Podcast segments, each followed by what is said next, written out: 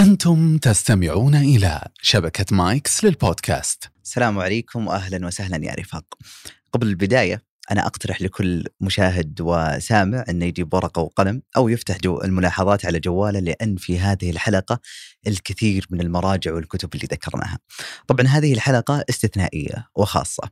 تعرفون جولان في موسمه الثاني والثالث نستضيف شخصية لنتحدث عن شخصية ثقافية. فنخرج بهذه الحلقة بمخرجين أن نعرف ضيفنا وأن نعرف شخصية ثقافية.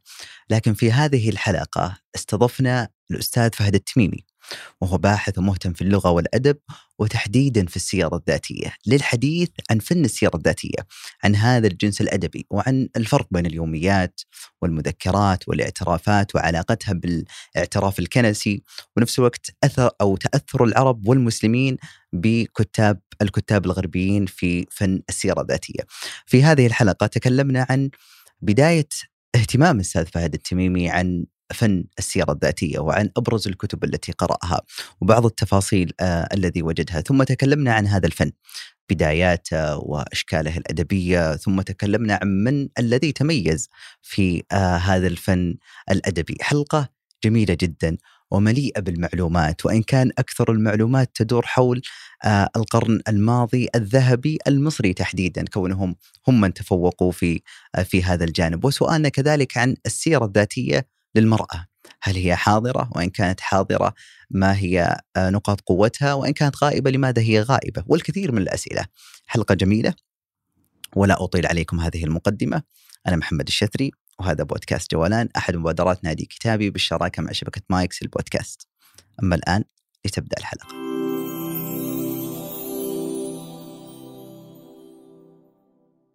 حبيبنا وأستاذنا فهد التميمي أهلا وسهلا. أهلا وسهلا فيك. شرفتنا في بودكاست جولان شرف الله قدرك أنا الذي شرفت. الله يرفع قدرك. هذه الحلقة هي خاصة ليس كونك أنت ضيفها أشكرك. ولكن لأننا سنتكلم عن سير ذاتية سنتطرق إلى كتاب كثير يعني كثر آه وقف عليهم فهد آه وقرأت ما بين تفاصيلهم راح نتحدث عنهم في هذه التفاصيل. أشرف وأسعد. لكن في البداية آه في الكواليس كنت أقول لك السؤال الأول آه هو ترى شرارة معرفتي فيك سبحان الله واجمل شرارة 2018 غردت عن 35 أو 85 سيرة عربية في السيرة الذاتية آه وكان على رأسهم طه حسين وذكرت إنها يعني من أهم السير العربية آه في في هذا العصر أو القرن الماضي. ودي أتكلم عن بداية ارتباطك بكتب السيرة الذاتية. ثم السؤال الثاني لماذا طه حسين وسيرته الأيام كانت الأولى؟ اولا السلام عليكم ورحمة الله وبركاته. أرجو أن اكون يعني ضيفا خفيفا وعند حسن ظنك. وأرجو أن يعني أقدم نفسي كقارئ بسيط قرأ شيء من السير وأنا قالها كما هي يعني. لا لا أظهر بمظهر الأستاذ أو الشيخ أو العالم، أنا إنسان قارئ بسيط وأقل من بسيط. أما كيف دخلت في عالم السيره الذاتيه ولماذا لفتت انتباهي فكانت صراحة يعني من زمن الجامعة. في المستوى الثالث درسنا مادة اسمها دراسات أدبية.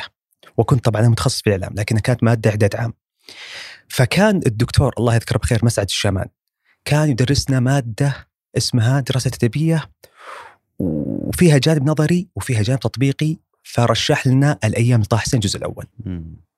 وقال الآن في يعني منتصف الفصل سوف نقرأ الجانب النظري ثم نطبق على الأيام. وفي نفس الوقت كنت أستمع عن اسم طه حسين أو أستمع لاسم طه حسين في إحدى المحاضرات بالتغريبي والإنسان الذي يعني انسلخ من دينه ومن عروبته ومن إسلامه. فكان في تناقض؟ هذه الشخصيه لا أحبها. لكن ابى اقبل لأن الدكتور مجبرني. ف وأيضا أضيف على ذلك الدكتور نفسه كان غليظ معنا أعترف. لكن كانت شخصيته إذا ألقى الدرس جذبنا.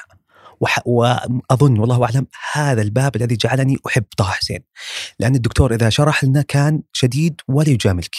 لكن إذا دخل معنا في جانب ال ال ال ال القصة والسيرة وبدأ يحللها ويفككها ويصحح ويكذب ويخطئ ويعود بالتاريخ قليلا ويذكر كنت أرى جانب آخر فأحببت الدكتور وأحببت المادة. جميل. آه السيرة الذاتية أعترف أني وجدت فيها ما لم أجده في كتب آه تطوير الذات وكتب علم النفس. ليش؟ ليش؟ لأنها ببساطة ترى فشل الذي أمامك كما هو.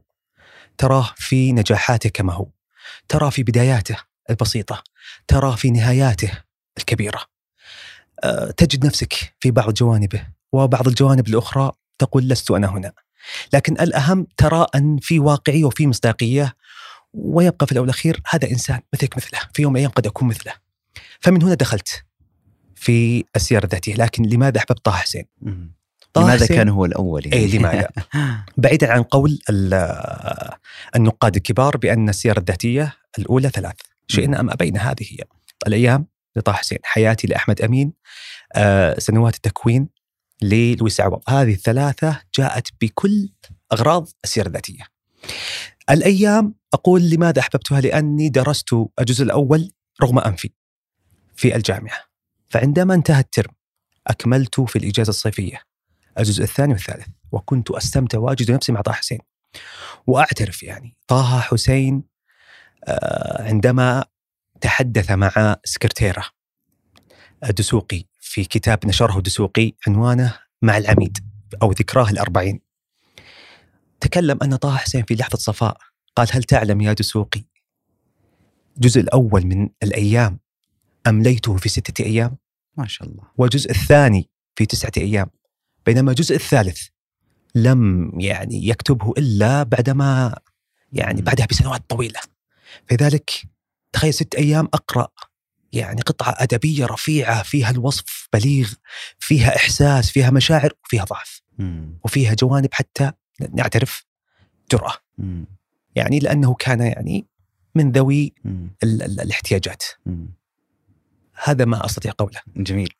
آه طه حسين يعني من الكتاب اللي يتملك أي شخص يقرأه بلغته خاصة تحديدا الأيام لأنها سيرة صادقة. صحيح. ويكفي الإنسان آه أن يقرأ ما هو صادق بلغة أدبية. آه آه في كتاب آه، الكاتب السعودي حسين بافقيه عبر النهر مرتين ذكر في ديباجة الكتاب أن هنالك خمس كتب. يعني لا أنساهم من ناحية السيرة الذاتية. وذكر كذلك كتاب الأيام أنه كأولى الكتب الذي لا ينساها. لو لو يعني هذه الديباجة سأضعها قدام حبيبنا فهد أبو عبد الملك وأقول اختر خمس سير ذاتية مما ذكرت من 85 سيرة. ما هي الخمس السير الذاتية التي ستقف عندها؟ ولماذا طبعا؟ أه قبل أن أقول الخمس أو ست أه الأيام تأثر بها كبار الكتاب ترى. حتى نجيب محفوظ رحمة الله عليه هذا صاحب نوبل. م. كتب وهو صغير هو يعترف بذلك يقول كتبت وأنا صغير على منوال هذا الكتاب كتاب سماه الأعوام. م.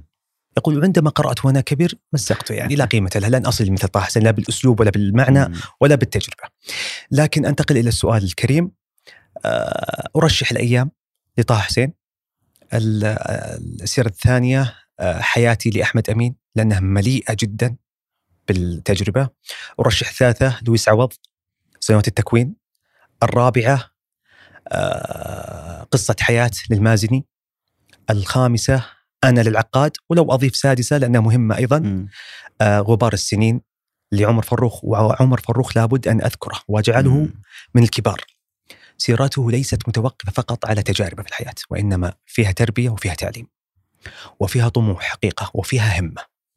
يعني على سبيل المثال في نفس هذه السيرة ذكر موقفين لا أنساهما أبدا. أنصف العقاد. العقاد في يوم من الأيام كتب دراسة عن ابن الرومي. وجاء آه لم يخب ظني أحد الكتاب اللبنانيين لكن لا يحضرني اسمه الآن كتب أيضا دراسة عن ابن الرومي. فقرأها عمر فروخ وشعر أن هناك نقص. فكتب مقالة ينقد الكتابين. فجاء العقاد جعل مقالاته الافتتاحية في عمر فروخ وكان لا يعرف عمر فروخ فكان يسميه هذا الفروخ يعني تصغير صغرة الفروخ قال كذا فينا وكان يرد عليه باستعلاء. وبعد مضي 20 سنة من هذه من هذه الحادثة أراد الله أن يدخل عمر فروخ في المجمع العلمي ويكون مع طه حسين ومجمع اللغوي مع طه حسين وطه والعقاد وغيره. فكان طه حسين ذاك الوقت رشح بأن تضاف على الأحرف العربية أحرف جديدة. لكي تكون معينة على الترجمة. ترجمة الأسماء أو الأعلام الغربية خاصة الفرنسية. فيقول عمر فاروق أنا غضبت لكن اسمي كان بسيط مقارنة بهؤلاء الأعلام. فوقفت. واعترضت. ثم قلت تصوتوا. هل تقبلون برأيي أم لا؟ مم. ما حد صوت لي يقول. مم. يقول في هذه اللحظة جلست وأنا متضايق. يقول فإذا بالعقاد يقف. يقول وهو الذي يسميني الفروخ. يقف قال كلام عمر صحيح. وبدأ يفند ويشرق ويغرب. في الأخير قال تصويت صوتوا معه. مم. يقول فرفض رأي طه حسين. عجيب. هذا موقف يعني تجده هنا شيء ثاني. هتلر عمر فروخ زار أو درس في ألمانيا نهاية الثلاثينيات الميلادية قبل الحرب العالمية الثانية. ونقل ملاحظة تاريخية مهمة. يعني للأسف التاريخ لم يذكرها. ولأن التاريخ لا يكتبه إلا المنتصرون في بعض الأحيان وليس كل الأحيان. ف يعني أهملوا هذا الجانب. جعلوا هتلر أنه شيطان وإن كان شيطانا لكن في جوانب خيرية. يقول في يوم من الأيام وأنا منتهي من العمل. أردت أن أشرب عصير برتقال. فرحت للخضار أبى أشتري. يقول لي وجدته نافذ ليس ليس, ليس موجودا.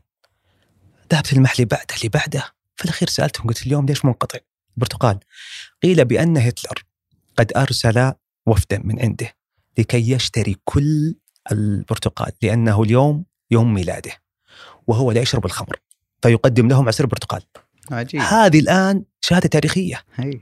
يعني أنا لا اجدها في مكان شيء ثاني. تكلم عن النهضة الألمانية. يقول في يوم من الأيام طالع الدوام مريت على جسر. كان الجسر مبني من قرميد. عدت مبني من حديد هدم وبني في ساعات. يبيك عن نهضة ألمانيا ذاك الزمن. ف وكذلك تكلم عن بروكلمان عن مانسنيون صاحب الحلاج رآهم سماعا لهم وناقضهم يعني مانسنيون تكلم عن عن أنه كان يرى أمنا عائشة رضي الله عنها بأنها عوراء أو عفوا مم. فاطمة بنت النبي يقول إنها عوراء انها كانت يعني كريمه عين مم. يقول وناقضت كلامه وساجلته وهو صادق وهو صادق جميل. فهذه سيرة يعني يجب أن نلفت انتباه لها. ووقفت عند السيرة السادسة. عودة إلى السير الخمسة. آه ذكرنا تكلمنا عن الأيام. آه لماذا حياتي؟ لماذا السيرة؟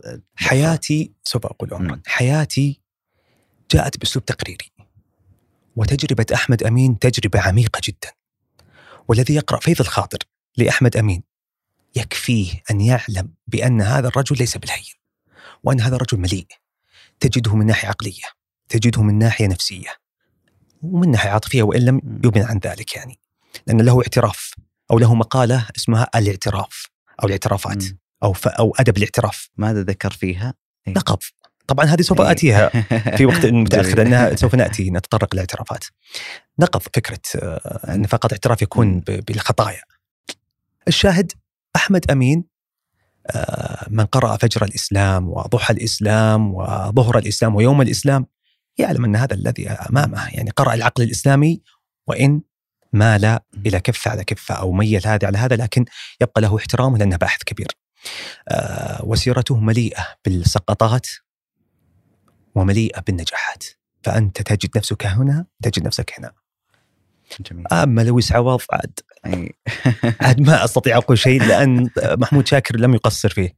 لكنه اعترف لأنه نصراني. يعني على المذهب الغربي اعترف بسقطاته بخلواته آه، وجاء بفن غير يعني جاء بأسلوب غير طه. حسين الوصفي وغير تقرير أحمد أمين فجاء بالاعتراف مم. بالوضوح آه، أما المازني في وجهة نظري أصدق هذا هؤلاء الثلاثة مم. أو الأربعة المازني كان كما هو قال بسخرية عن نفسه وصف عرجه وصف لحظاته الخاطئة من ضمن لحظاته التي ذكرها يقول إذا جاءني الأرق ترى يعني أستأذن بإني أصف. هذا الوصف لكنه مذكور في سيرته يقول إذا آه، جاءني أرق ولم أستطع أن أنام ماذا أفعل؟ يعترف على نفسه يقول. أذهب إلى المرآة وأتجرد من كل ملابسي وأقفز كالقرد لكي أرى نفسي وأضحك حتى أرهق عجيب. ثم أعود انام هذا الأديب الكبير والشاعر والناقد يقول هذا عن نفسه. فأنا في وجهة نظري أصدق. ال- الكتاب. كان المازني وأوضحهم ويعترف على نفسه يعني ويقول سقطاته قبل أن يقول. نجاحاته. آه، أما العقاد منهج. يعني أنا إذا قرأت العقاد أو أنا وهي واحدة من سيره واحدة من سيرة صحيح. لكنها أنا باح فيها عن نفسه حقيقة. لماذا؟ آه، يتكلم عن علمية. القراءة الكتب في حياته. الأم مثلا تكلم عن أمه واعترف فيها اعترافات الكتاب. قال عندما توفيت أمي قلت لأهلي إذا زرت أسوان باب غرفتها يغلق ولا يفتح حتى أموت. لأني وفي لأمي وبعد كلامي عن أمي تكلم عن المازني المازني توفى قبله.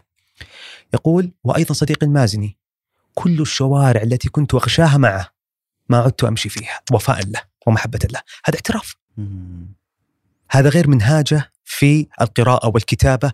تكلم عن الحب فلسفة الحب فيها الكتاب. آه هذا الخامسة. هذا الأخير عمر أعطيته إيه، جميل. عظيم والله ما ودي إنك تصمت أشكرك. تبارك الله. آه، يقول آه أستاذنا هشام العبيدي آه وهو ضيف حلقة سابقة تكلمنا فيها عن الكاتب الروسي آه تولستوي. يقول أن السيرة الذاتية أعمارا أو أعمارا تضاف إلى عمرك.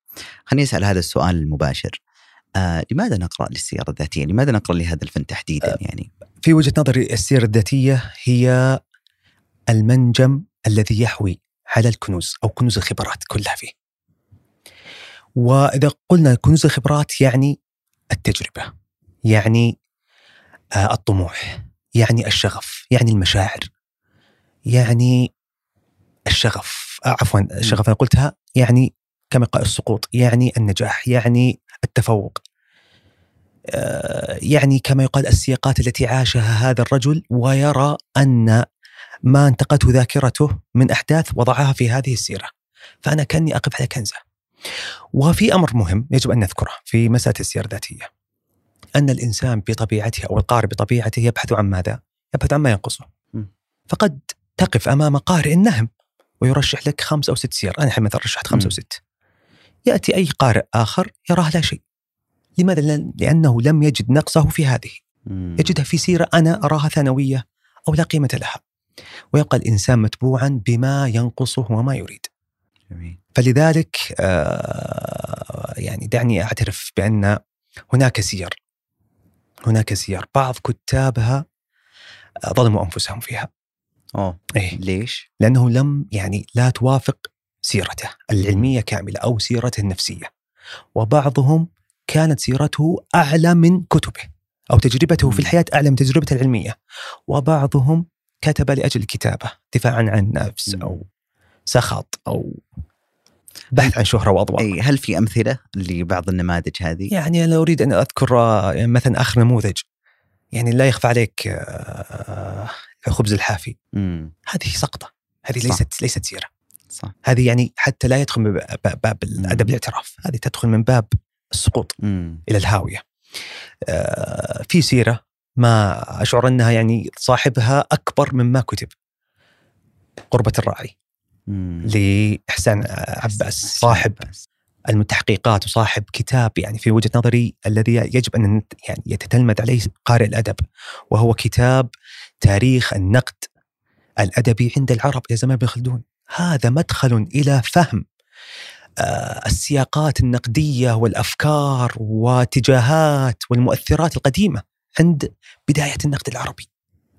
عند الأصمعي والجرجاني ومن هم في ذاك الزمان. يعني للأسف أعترف سيرته كانت أقل بكثير يعني. جميل مع إنه كتب عن غيره كتب عن بدر شاكر السياب وغيره. سهل آه دعني أسأل هذا السؤال أبو عبد الملك. آه يعني غالبا أتاك هذا السؤال ويأتينا يعني شخصيا. مسألة في كتاب كبار. فيجي سؤال أنا أو هذا الشخص أول مرة أعرفه. آه هل أبدأ بسيرته الذاتية ثم أدخل في مؤلفاته؟ أو العكس أبدأ في مؤلفاته ثم أبدأ في سيرته الذاتية خاصة من سيأخذ يعني مشروع هذا الرجل. نفترض أحمد أمين أو في الفكر إدوارد سعيد مثلا ايا كانت الشخصيات. آه، ودي كطبيعة شخصية آه، كونك ضيفنا ماذا تفضل؟ وبشكل عام. أنا أكون معك صادق قراءتي في السيره الذاتية ليست على شاكلة واحدة. م. بعض الكتاب أجعل سيرته الذاتية انتهاء لأعماله. يعني أقرأ أعماله كلها وأختمها بسيرته. وبعض الكتاب لا أستطيع أن أبدأ بأعمالهم إلا بسيرتهم. لأن هي المفتاح. من هؤلاء رحمة الله عليه عبد الوهاب مسيري ابدأ بسيرته الذاتية قبل أعماله لكي تفهم هذا الرجل. مثلا عندك رجل آخر يسعوض ابدأ بسيرته الذاتية قبل أن تدخل في أعماله. سيكون مفتاح لك. أما الطرف الآخر أن تقرأ أعمال الرجل ثم تنتهي بتختمها بسيرته رحمة الله عليه شوقي ضيف. صاحب تاريخ الأدب العربي وصاحب الكتب الأدبية والنقدية الكبيرة الذي يعني أعترف وهذا يعني من دائما اليوم إحنا دخلنا في السيره الذاتيه واعترافات أعترف بأني ضحيت عنه وحججت عنه لأني استفدت منه وأدعو له يعني بصدق لأن هذا الرجل فتح علي فتوح خاصه في تاريخ الأدب العربي عشر أجزاء. رأيت وفهمت الأدب العربي حقيقة تطوراته تجديد المؤثرات الخارجية وداخلية من هم رموزه؟ ماذا طرى عليه؟ كيف اتحدت العقائد فيه؟ كيف اختلفت السياسة فيه؟ كيف توحدت؟ وكيف اختلفت؟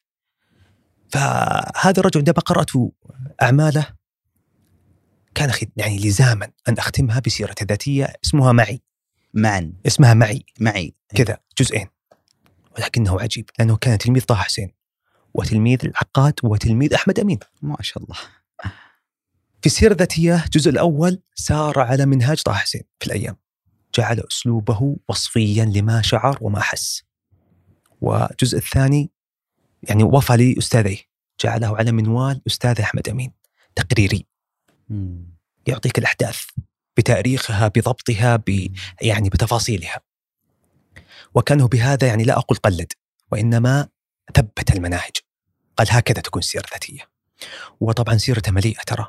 يعني من في سيرته هذه وجدت سر من أسرار مجلة الرسالة. وهي؟ لم يكن معروفا. آه ذكر أنه عام 34 35 ميلادي. كتب أول مقالة له وأراد أن ينشره وهو طالب في, في القاهرة في الجامعة. أراد أن ينشرها. فقال له أحمد حسن زيات آه سوف نرفعها إلى يعني أحد النقاد. إذا أجازها أذعناها لك. خلاص نشرناها وبثثناها. يقول وكنت معتادا آتي الجامعة ويدرسني أحمد أمين درس. يقول فعندما دخلت شاهدني قال مقالتك أجزتها يقول فعلمت أن أحمد أمين هو الذي يجيز المقالات الأدبية والنقدية في مجلة الرسالة. هذه لم تذكر. صح. حتى ما ذكرها في سيرته ما ذكرها ابدا أحمد أمين. مم. ابدا. عجيب. إيه. إحنا في ظل الديباجه إلى الآن ترى ما بدينا الحلقة كل هذه مقدمة تبارك الله, الله. آه ذكرنا الألفاظ سيرة ذاتية مذكرات شخصية اعترافات. خلينا نفكك هذه المصطلحات حتى لمن لا يدركها يدركها. ماذا نعني بالسيرة الذاتية أو السيرة الغيرية أو المذكرات؟ هل في بينها فروقات يعني؟ آه السيرة الذاتية هي تجربة شخص أراد أن يعيش لذتين اللذه الأولى لذة خوض التجربة. اللذه الثانية لذة كتابتها وتخليدها. والإنسان لو شاهدنا طبيعته يميل إلى الخلود. يحب أن يخلد نفسه عنده غريزة البقاء ولو كانت على ورق كما قال نزار قباني. آه هذا من ناحية السيرة الذاتية بشكل عام أن يكتب سيرته من إلى. بينما المذكرات المذكرات لو رأيته هو فن من فنون آه الأدب أو أدب السيرة الذاتية. لكنه عادة يعتمد على الذاكرة أكثر من اعتماده على المراجع والوثائق. ما أعانته عليه الذاكرة من أحداث مهمة فقط. يذكرها في المذكرات. بينما اليوميات واضح من اسمها يوميات تكتب أو تسجل أحداثك والوقائع اليومية كما هي ويأتي فيها تفاصيل وحشو لكنها معينة فيما بعد إذا أردت أن تنتقي. الذاكرة انتقائية كما يعني لا يخفى عليك. فإذا أردت أن تستعين ببعض التفاصيل تعود اليوميات وأشهر يوميات يوميات نجدي. رحمة الله عليه شيخنا العلامة محمد بن ناصر العبودي ويوميات يوسف السباعي ويوميات آه، نائب في أرياف توفيق الحكيم. لكن آه، سمعت مرة أن العلامة محمد بن ناصر العبودي كتب يومياته في أربع مجلدات هذه. كان يكتبها لأجل سبب واحد.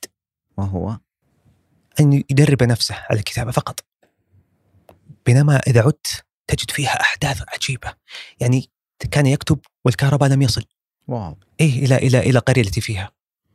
فيعني هذه تعتبر الان وثيقة تاريخية وصورة من صور المجتمع في حقبة معينة. فلذلك الواحد لا يحتقر مثل هذه الفنون. كذلك في الرسائل الأدبية كذلك في آه، المقالة الأدبية. هذه كلها تدخل في السير. والسيرة الغيرية أو ترى هذه أول مرة أعرفها منك قبل شهر تقريبا. سيرة غيرية هذا أن تكتب عن آخر. عن آخر. إيه. وع... لكن مشكلتها السيرة الغيرية أنك ملزوم بمجموعة معارف. عرفتها لا تستطيع مم. أن تؤول أو تعلل إلا الأشياء اللي تعتبر شبه مفتوحة. مم. لكن آه، التاريخ النشأة الزمان المكان هذا أنتم محدودون فيه سيرة غيرية. صح. ما تستطيع. صح. آه ويبقى سبحان الله السيره الذاتية فيها الأنا. دائما حاضرة. السيره الغيريه تتحدث عن الآخر فيقل صح. آه الشغف فيها. صح. آه في جانب ثاني اللي هو يوم ذكرت لويس عوض وإحنا قلنا نتطرق له هي مسألة الاعترافات. يعني مثلا السيرة الذاتية آه أحسان عباس أو آه ذكر في فن السيرة أعتقد كتابه أن بعضهم يعني يقول أن السيرة أو فكرة هذا الجنس الأدبي أتى من الغرب. آه ولكن لا عندنا التراجم سابقا عندنا السيوطي مثلا في كتابه التحدث بنعمة الله. آه لو جيت بتقارن بين السير العربية المسلمة تحديدا وبين السير الغربية الغير المسلمة ستجد أن جانب الاعتراف الكنسي موجود. كأنه يذهب إلى قسيس ويعترف فيقول كل شيء. ما في حدود ما في يعني ما في أي حاجز بينه وبين المعلومة أو الخطيئة اللي ارتكبها. فكأنها خطايا منثورة في كتاب. يعني اعترافات القديس أوغسطين اعترافات تولستوي جان جاك روسو وغيرهم. آه هذا الجنس الأدبي الاعترافات كان اعتراف خطيئة هل تأثروا الكتاب العرب أو خلينا نقول ما هي شعرة معاوية بين بين إني بعترف اعتراف مقبول وبين إني لا ما أقول فضيحة مثلا فهمت الفكرة؟ يبقى في الخير وأنت أعلم أن كل أمة لها دين ولها ثقافة ولها حدود جميل. وعليها ينشأ. آه الله سبحانه وتعالى في كتابه قال: لا يحب الله الجهر بالسوء. وقال النبي فيما معنى حديثه: آه كل معافى الا المجاهر. الله سبحانه يسترك وأنت تفضح نفسك. في حديث صحيح في صحيح البخاري فيما معناه. فنحن يعني ننطلق من هذه الثقافة أن ثقافة الاعتراف ليست فينا. نحن لدينا شيء اسمه توبة. والتوبة عادة بينك وبين الله إلا إذا كانت يعني خطيئتك ظاهرة أمام الناس فتعلن توبتك. لكنهم الغربيون آه ثقافة الاعتراف كأنها تطهير وصك غفران وخلاص ويمضي في حياته. آه، فذاك يعني لا لا يتورعون من ذكر سقطاتهم حالاتهم الجنسية آه، أفكارهم شذوذهم ما لا يضره. بينما نحن كمسلمين لا. تولستوي في اعترافاته وأنا أراه أقرب إلى الإيمان يعني كأنه يبحث عن الله هو خالف حتى الجنس ال- ال- الذي كان يسير على نهجه الغربيون. كان فقط اعتراف فضايح هو لا كان يبحث عن الله ويتكلم عن الإيمان وكيف يصل إلى هذا الإيمان. آه لو قارنت اعترافات الآن تولستوي اللي فيها شيء من ال ال ال الحياة النفسية والحياة العقلية بأحد العرب وهو عبد الرحمن شكري رحمة الله عليه. له كتاب اسمه الاعترافات. الاعترافات هذه وكتب تحتها كذا يعني آه عنوان كما يقال صغير قصة نفس. قصة نفس. إيه. تجرد في هذه الاعترافات من كل كما يقال مثاليات. اعترف بأنه طماع أوه. اعترف بأنه كذب اعترف بأنه يعني ذكر شيء عن الأدباء قبل قليل قلته لك. قال الأديب لو شعر واحد بالمية إنه ليس محور الكون لحظة الكتابة ما كتب. هذا حقيقة. خاصه عند الشعراء مثل ما قلت أنت. آه، تكلم مثلا عن الصداقات تكلم عن الغرائز وتكلم عنها يعني بما مر فيه. سأذكر موقفين وأنا أرى أنهم يعني من أفضل المواقف. في الموقف الأول تكلم عن قصة كذبة. يقول بسببها حرمت أن أكذب إلا في الأشياء التي ممكن أي. تزهق فيها روحي يعني فيها يعني فيها موت وحياة يقول في يوم من الأيام كنت أجلس مع أصحابي فإذا بأحد الكرام يتكلم عن شح الأغنياء. يقول هذا الصديق له كنت في الترام. يقول وأنا جالس فإذا بي أرى فلان الفلاني هذا أحد الأغنياء الكبار. يقول يعني يجلس معنا في المقطورة حقت اللي على قدهم بينما هو غني يدفع زيادة ويروح قدام. فكأنه يعني ينقم عليه وعلى بخله. يقول واراد الله عبد الرحمن شكري تمر الأيام وأنسى من صاحب هذه القصة وحفظتها. فجلست في مجلس آخر. فإذا بهم يتكلمون عن شح الاغنياء فقلت لقد شاهدت رجلا اسمه كذا وكذا. وكان في الترام وقد فعل كذا وهو غني. يقول وأراد الله وأنا أتكلم؟ أن الذي قد رواها لي أمامي. ويعني يبصرني. يقول فاستحييت على نفسي وحرمت أن أكذب. هذا اعتراف. مثلا من ضمن الاعترافات وهي من أهم ما, ما, قرأته في هذا الكتاب يقول آه لم أنجح كثيرا لسبب واحد أني كنت أحتقر الصغائر الاشياء التفاصيل هذه التي تقوم عليها الأشياء الكبيرة. يقول كنت لا أراها وكنت أرى أن الأهم ما سوف أبلغ وهذه الصورة التي أريدها لكن ما هي الوسائل؟ ما هي كما يقال العزائم التي سوف أثبت نفسي عليها؟ لا لا يوجد. يقول تعلمت مع مرور أيام أن بهذه التفاصيل يكون الفارق بيني وبين الآخرين. وكما قيل يعني وما وما السيل إلا باجتماع النقط. آه، في ذكر آه، سيرة آه، حياتي لأحمد أمين ذكرت أن لها اعترافات حتى قلت بنجيها. اعترافات ذكرها في فيض الخاطر. جميل. وكتب عنوان أدب الاعترافات أو الاعترافات ظاهرة في الجزء السادس من فيض الخاطر. قال يعني لماذا نسير على نهج الغربيين؟ الغربيون لهم دينهم وثقافتهم وحدودهم في البوح والقول والغفران. نحن غير. قال فلذلك لماذا الاعتراف حد يعني بحدود الفضيحة؟ الخطيئة مثلا. إيه؟ فقام قال وأنا من هنا أغير وأعكس ذلك. اعترف بأني أحب الطبيعة. واعترف بأني عاطفي جدا لكن هذا لا يتبين واعترف بدا يتكلم عن أشياء جميلة في الحياة. يقول نادر ما أحد يذكرها. طيب زكي مبارك زكي مبارك الملاكم الادبي رحمة الله عليه. له اعتراف عجيب عن زوجته مع أنه مع أنه في سيرته التي جمعتها بنته زكية. آه، أو كريمة شفاها الله وعافاها. آه، اعترف بأنه في يوم من الأيام قال لزوجته اسمحي لي سوف أعشق إحدى النساء لا لأنها امرأة لكي فقط أستطيع أن أكتب عن الحب مم. يعني هذا الرجل شوف اعترافه لزوجته مم. انظر النقيض ماذا قال عنها قال في يوم من الأيام آه يسرني أن أسجل اعترافي بالجميل لزوجتي الفلاحة التي سارت سيرة أمها وأختها فحفظت قلبي سليما من الهموم التي تزلزل عزائم الرجال وزوجته لمن لا يعلم باللهجة العامية فكشت رأسه. يوم صغير ترى تزوجه هي طفلة وهو صغير. في يوم كانوا يلعبون مع بعض صفعها.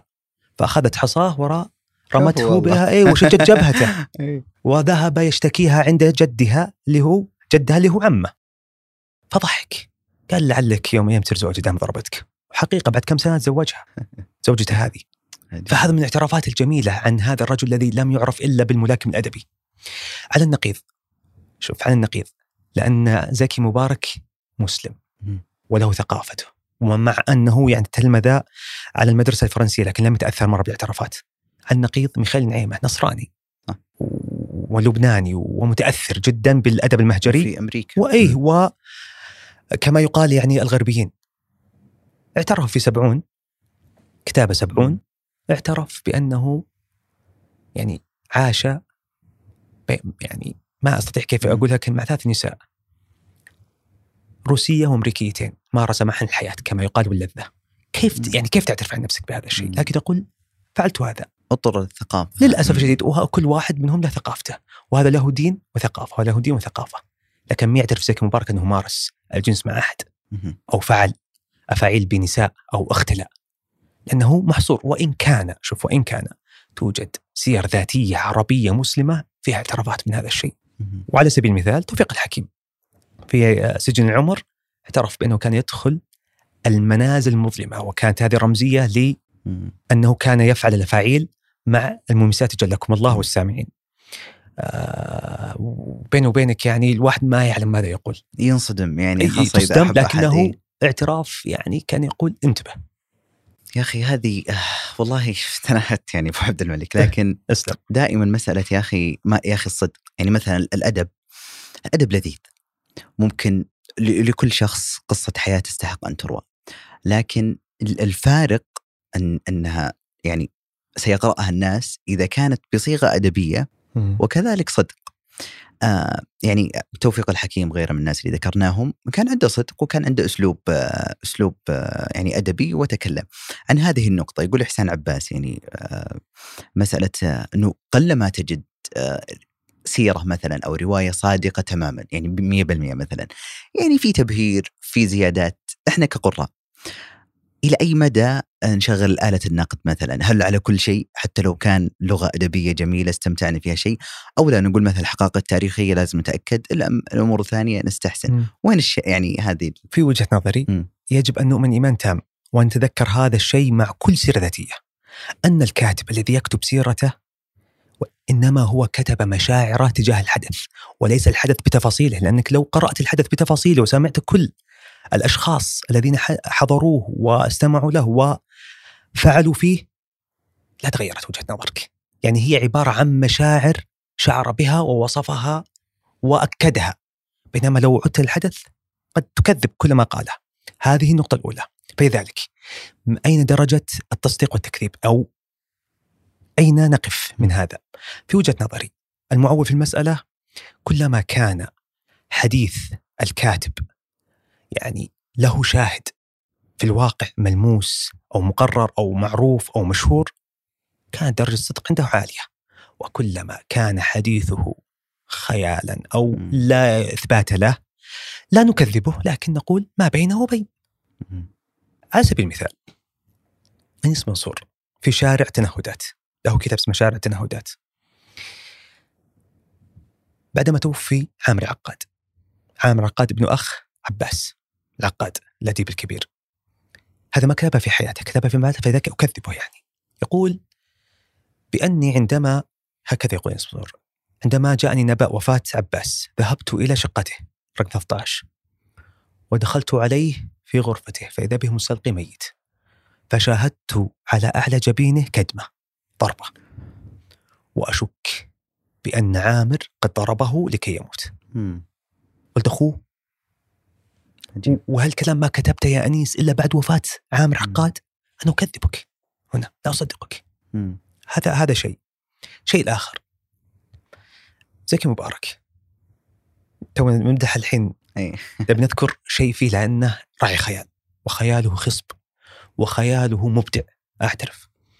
يوم من الأيام هذه قصة صارت لي أنا. كنت أقرأ في مجلة الرسالة. ووقفت على مقالة زكي مبارك. زكي مبارك الذي قرأ سيرته وحياته والزمن الذي عاشه يعلم أنه كان يعني متنافرا مع الجميع.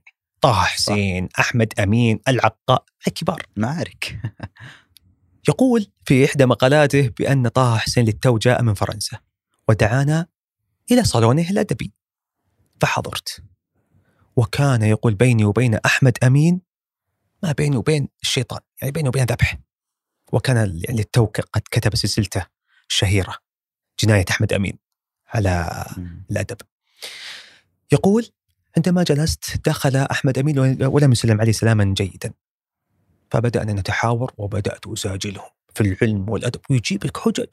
وقلت ورد طه حسين قال يا أستاذ زكي أسكت. والتفت لأحمد أمين وأحمد أمين لا يرفع صوته. حسسك أن أحمد أمين لا شيء. وأنه انتصر وأن طه حسين تفشل وأن عراهم في هذه الجلسة. فأنا قرأت المقالة قلت هذا فتح رب العالمين. فتح. واتصلت على شيخي الأديب محمد بن سعود الحمد. قلت يا شيخنا شوف المقالة كذا شوف العدد الفلاني راح يقرأها وهو أبرع مني بالقراءة. وأقدم مني في مسألة السير ومجلة الرسالة. أنا نمت على أساس أني خلاص هذا كامل فجر نمت على أساس أني اليوم صدت صيدة مقالة عجيبة فيها تعريه لطه حسين وأحمد أمين. فمن بكرة اتصل علي الشيخ الحمد. قاعد يضحك قال يا أخي ذا زكي مبارك ذا عجيب. قلت ليه؟ قال أنا قرأت العدد هذا. وقرأت العدد اللي قبله ورحت أقرأ العدد اللي بعده. العدد اللي بعده أحد الأشخاص اللي ذكرهم زكي مبارك إنهم كانوا حاضرين عند طه حسين. طلع في مقالة ينكر أن هذا حدث. حدث. وأنا أصلا لم نجتمع وإنما هذا خيال. زكي مبارك. وكأنه يمزح معهم زكي مبارك. تخيل أنا قارئ سطحي. أخذت هذه المقالة وسلمت فيها. ونشرتها كذب كلها كذب كذب وإنما هي خيال أديب. أو بالأحرى يريد أن يداعب أصدقائه. أو يمازحهم أو يسبب بلبلة. فلذلك قراءة الحدث من البداية للنهاية مهم. وقراءة ما قبله وما بعده مهم. فهذا درس لي. جميل. درس لي. جميل جدا. آه الكاتب أيمن العتوم آه له تعليق ساخر عن عناوين كتب سير آه الزعماء. يقول أن الزعماء العرب يبحثون عن الذات وزعماء أمريكا ينشدون الأفضل. طبعا يشير أو يذكر اللي هو كتاب أنور السادات اللي هو البحث عن الذات. كتاب رئيس أمريكا السابق جيمي كارتر لماذا لا ننشد الأفضل؟ في هذا الجانب. أخ بعيد عن أيمن العتوم عن العناوين كونه تطرق إلى العناوين ما مدى صدق وحنا نتكلم عن الصدق آه، مقولة آه، الكتاب واضح من عنوانه؟ آه وأنت أعلم السيرة الذاتية آه بعضها يعني أو بعض كتابها يكتب جزء من من يعني من مرحلته من من سيرته من قضية عاشها من فكرة. فلذلك أنا لا أرى أنها تمثل الكاتب بشكل عام. وبعض الكتاب كتب سيرته الذاتية في أربع أجزاء وكل جزء بعنوان. وكل جزء مرحلة وكل جزء لها مشاعرها وموضوعها وهمومها. فكيف أحكم على كاتب؟ كما يقال بعنوان يعني. لكن كبار الكتاب الذين كتبوا مثل طه حسين مثل المازني مثل العقاد هؤلاء يجب لأن لهم نتاج وأثر بنا. وكانوا مرحلة من مراحل التطور الفكري والأدبي والذوقي والبيئي حتى. لو قلنا البيئي لأنهم كانوا يعني كما يقال حتى بطريقة لباسهم يقلدون. فكما يقال مثل هؤلاء يجب أن تكون سيرتهم من إلى جامعة وشاملة. فهؤلاء لا أستطيع أن أتجامل معهم يعني أو أن يعني أغض الطرف لكن في هذا الزمان لا. وعلى سبيل المثال يعني آه جلال أمين.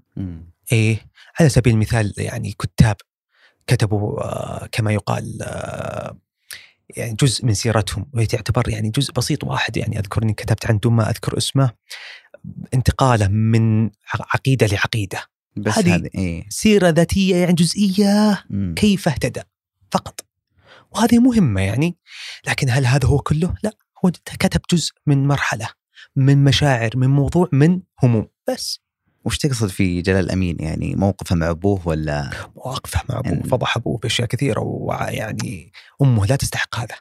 لكن نقول ونعود.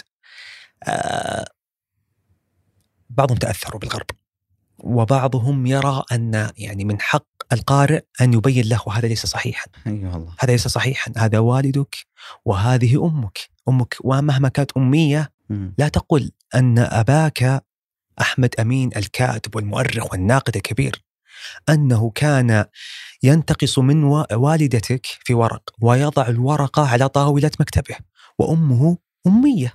تأتي تنظف ترفع الورقه التي مشتوم يعني مشتوم فيها. وتمسح وتعيد. يعني هذا حتى مظهر لا يليق لا بك ولا بأمك. يعني من معيب أن تظهر هذا. يعني صح. شيء آخر ماذا استفدت أنا؟ ماذا استفدت من هذه القصة؟ ستبين أن أن والدك لاقم. طيب تقول أن والدك يصلي لم أشاهده يوم أيام يصلي وش لا هذا كلام؟ يعني هذا يعني حتى لا يحترم. لا يحترم أبدا. بينما تجد عن النقيض أحمد أمين له كتاب إلى ولدي رسائل. أرسلها إلى ابنه الذي كان يدرس في بريطانيا. من ضمن الرسائل كان يوصيه بدينه وكان يقول الأمة لا تقوم إلا بدينها. وكان يقول النجاح بإيمانك بدينك. وكان يعني يحضضه على الإيمان بالله. فالذي يقرأ هذا ويقرأ فجر الإسلام وغيره يعلم أنه في إيمان. لكن تصوري تصوير آخر ما أعلم أو لا أعلم. ماذا تريد من ذلك؟ شيء محزن والله. للأسف الشديد. إي والله. إي إحنا ذكرنا العناوين. وسألت أصدقائك في تويتر ما هو أجمل عنوان سيرة ذاتية يمر عليك؟ لعلي أنا الان أسألك هذا السؤال. أذكر مر علي أو قرأت سيره ذاتيه قصيرة جدا لكنها ممتعة وغريبة. عنوانها مذكرات عربجي. عربجي هنا الحوذي أو بما يعني يجوز أن نصفه رجل يركب العربي العربة ويدفعها وجلكم الله حمار. هذا رجل اسمه آه، سليمان نجيب.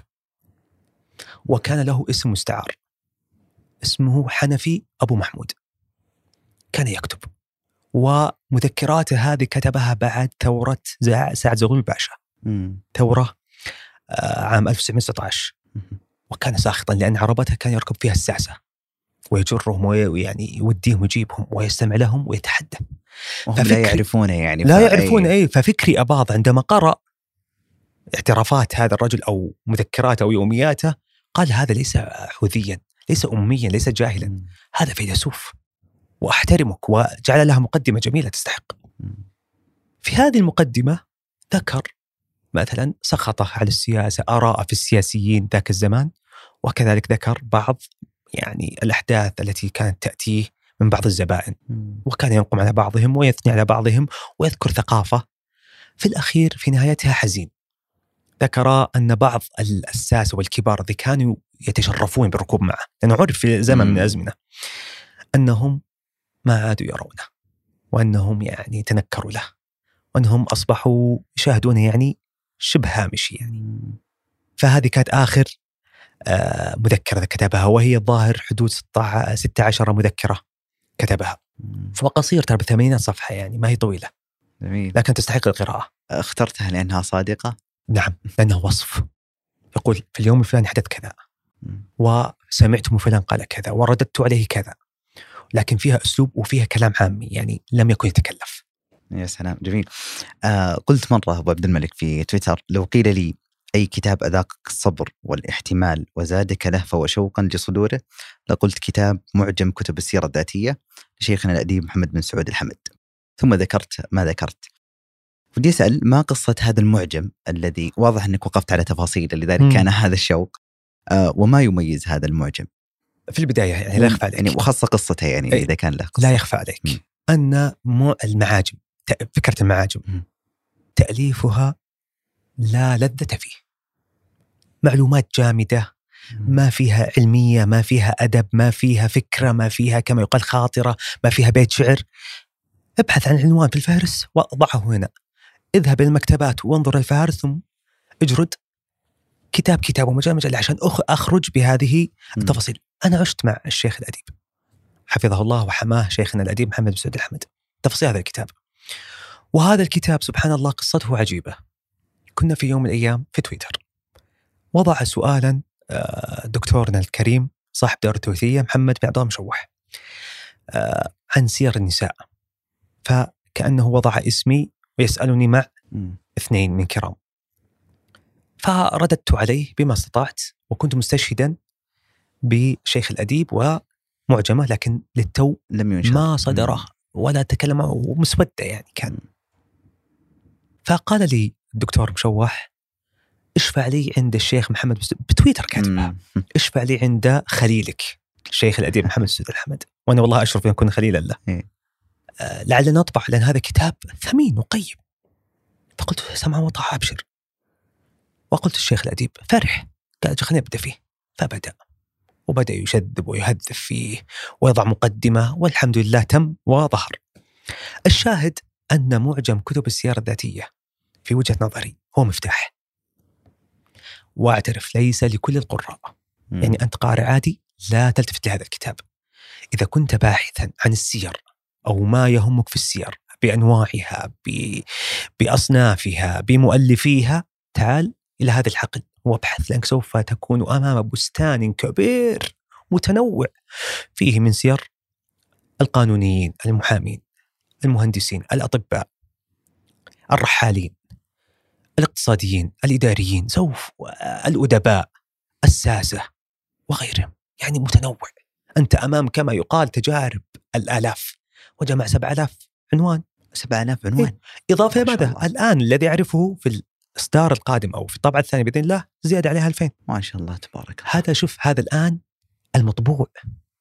هذا الكتاب حصر لنا السيرة الذاتية المطبوعة العربية.